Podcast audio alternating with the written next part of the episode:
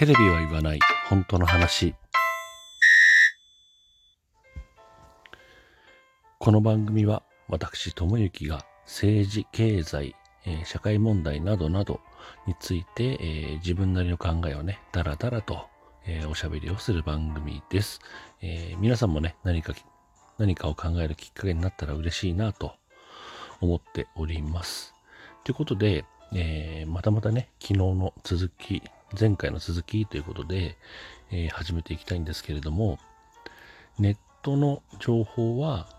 えー信用できるのか、本当なのか、どうなのか、ね、えーテレビの情報をね、鵜呑みにしちゃうのは、すべて鵜呑みにしちゃうのは危ないよという話から、まあ、じゃあネットの情報ってどうなのっていうところに、まあ、つながってきてるわけですけれども、えー昨日ね、前回のところで、前回の配信のところでね、ちょっと言いかけた、池江璃花子さんのね、えーツイートがちょっと話題ですよと。前回の放送で、まあちょっと言いかけて、まあ僕、前回の放送ではね、えーオリンピックスタッフの日当が、日給、日当がね、えー20万なんだぞっていう話の方に、まあ行ったわけですけれども、まあ今回ね、その池江璃花子さん、池江璃花子さんのツイートの話をちょっとね、えー一例として触れてみたいというふうに思います。えー池江璃花子さんのツイートの件は昨日の話かな。で、えーこれってね、あのーまあ、オリンピック開催について、ね、選手のことを温かく見守ってくださいねっていう、あのー池江璃花子さんのね、えツイート。まあ、なんでそういうツイートになったかっていうと、えーオリンピック中止しろって、その池江璃花子さんにね、えーそういう批判が殺到してしまったという経緯があって、まあそれはちょっと違うよね、というような、あところから池江選手のそのツイートにつながったというふうにされてるんですけれども、えーそのね、池江璃花子さんのツイートが早速ね、ネットのニュースになって、えー記事がね、ネット内で出回ったというか、まあ、ネット内に配信されたんですけれども、そこで奇妙なことが起こったわけですよね。えー池江さんがツイートをする、その15分前に、池江さんがツイートする内容すべて、えー網羅した形でネット記事が出ているということが起こっておりましてですね、おい、どういうことだっていうふうに、まあ、あの、ネット内ではね、ツイッター内ではちょっとね、えーちょっとした騒ぎというか、まあ、どういうことなんだっていう話にはなってたんですけど、あの、僕もね、ツイッター内でちょっとツイートしたんですが、池江さんっていうのは、えーまあ、選手であると同時に、まあ、その、対外向けにね、えーいわゆるマネジメントというのを請け負ってる会社があって、なんて言っても、まあ、タレントさんとは違うんだろうけどね、えー池江さんのマネジメントを担当してる会社っていうのがあって、えーその会社っていうのが、えー電通のね、電通の100%子会社なんですよ。で、えー電通ってじゃあどんな会社かっていうと、まあ、数年前にね、高橋まつりさんの、過労死、過労死というか、まあ、過労からの自殺かな、いうふうなあ問題があったような会社で、で、ちょっとね、ブラックなイメージがもちろんあるわけですけれども、まあ、それ以上にね、えー電通っていう会社がどんな会社かっていうと、あの、政治経済、まあ、政界、財界ですね、えーそういったところのお偉い方のね、えーお子様たちが、あの良い待遇で入社をされているようなね、なんて言ったらいいんだろうね、あのまあ、オブラートに包んで言えば、政界、財界と非常に、えーつながりの深い、縁とゆかりが深い会社なわけですよね。で、これも少し前に話題になったことですが、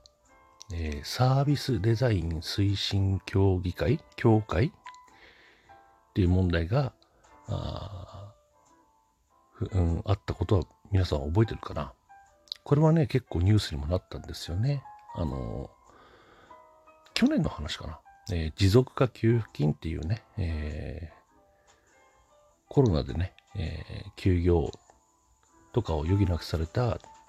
もしくは減収ね、えー、売り上げが減っちゃったっていうような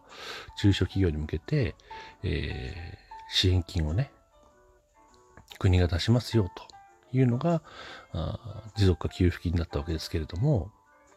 そのね、えー、給付の手続きというか、その実務をね、えー、請け負ったのが、うん、サービス、デザインサービス、ん？サービスデザイン推進協議会？もうね、名前すらちょっとごちゃごちゃしててわかんないんだけど で。まあ何が問題だったかっていうと、結局、うん、観光庁の仕事っていうのは基本入札なわけですよ。ね、いろんな会社がその仕事を私のところでやらせてくださいっつって入札をするわけですよね。で、その入札した金額、皆さんが提示した、うちいくらでやりますよ、いくらでやりますよって。ね、その仕事、じゃあ1億円で請け負いますとか。ね、うちは1億2000万で請け負います。うちは2億円じゃないと無理だわ。ね、そういう、まあ、自分らの金額を伏せた状態でね、えー、観光庁に、えー、出すわけですけれども、その中で、えー、会社の信用性とか、え、その入札の金額とか、え、総合的に判断して、観光庁が、あじゃあこの会社にお願いをしようというふうに、えこういう仕事の振り方になるわけですけれども、えなんていうの？じなんていうの？テレビのニュースで言われて、ね、散々やってたけれども、うん、実態のない会社だったわけですよね。電話番号も表記されてないような 一応ね、会社の住所とか事務所のね、場所なんかっていうのはもちろんあったわけですけれども、電話番号が表記されてなかったりとか、いつ訪ねても留守だったりとか いわゆるそういう幽霊会社みたいなところにね、え、注文が行って、えー、それがね、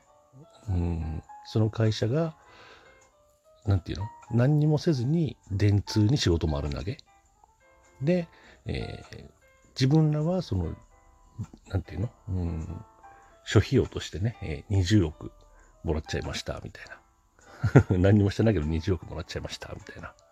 まあ、中抜きだろう、ピンハネだろうっていうね、えー、前回のオリンピックスタッフのね、えー、ピンハネとも重なるようなことが、まあ、起こってたわけですよね。で、そういう、電通っていう会社、まあ、そのサービスデザイン推進協議会っていうのは、電通と、えー、あとは人材派遣会社のパソナ、ね、そのその他の会社が、から、まあ何人か理事をね、えー、送り込んで、えー、設立された会社で、要するに、自分とこのね、え、社員が出向してる会社から自分の会社に、え、仕事を請け負いましたよと。まあね、それ自体は、まあ不思議じゃないかもしれないけれども、まあ実際ね、幽霊会社みたいなところを素通りさせてそこで20億抜き取っちゃったっていうところはね、えー、問題かなって、まあ思いますよね、普通はね。まあそういう電通っていう会社、ね、観光庁とも、えー、政財界とも、えー、ゆかりが深い会社の電通が出資100%の子会社っていうのが、えー、池江選手のマネジメントを担当している。そしてその池江選手のツイート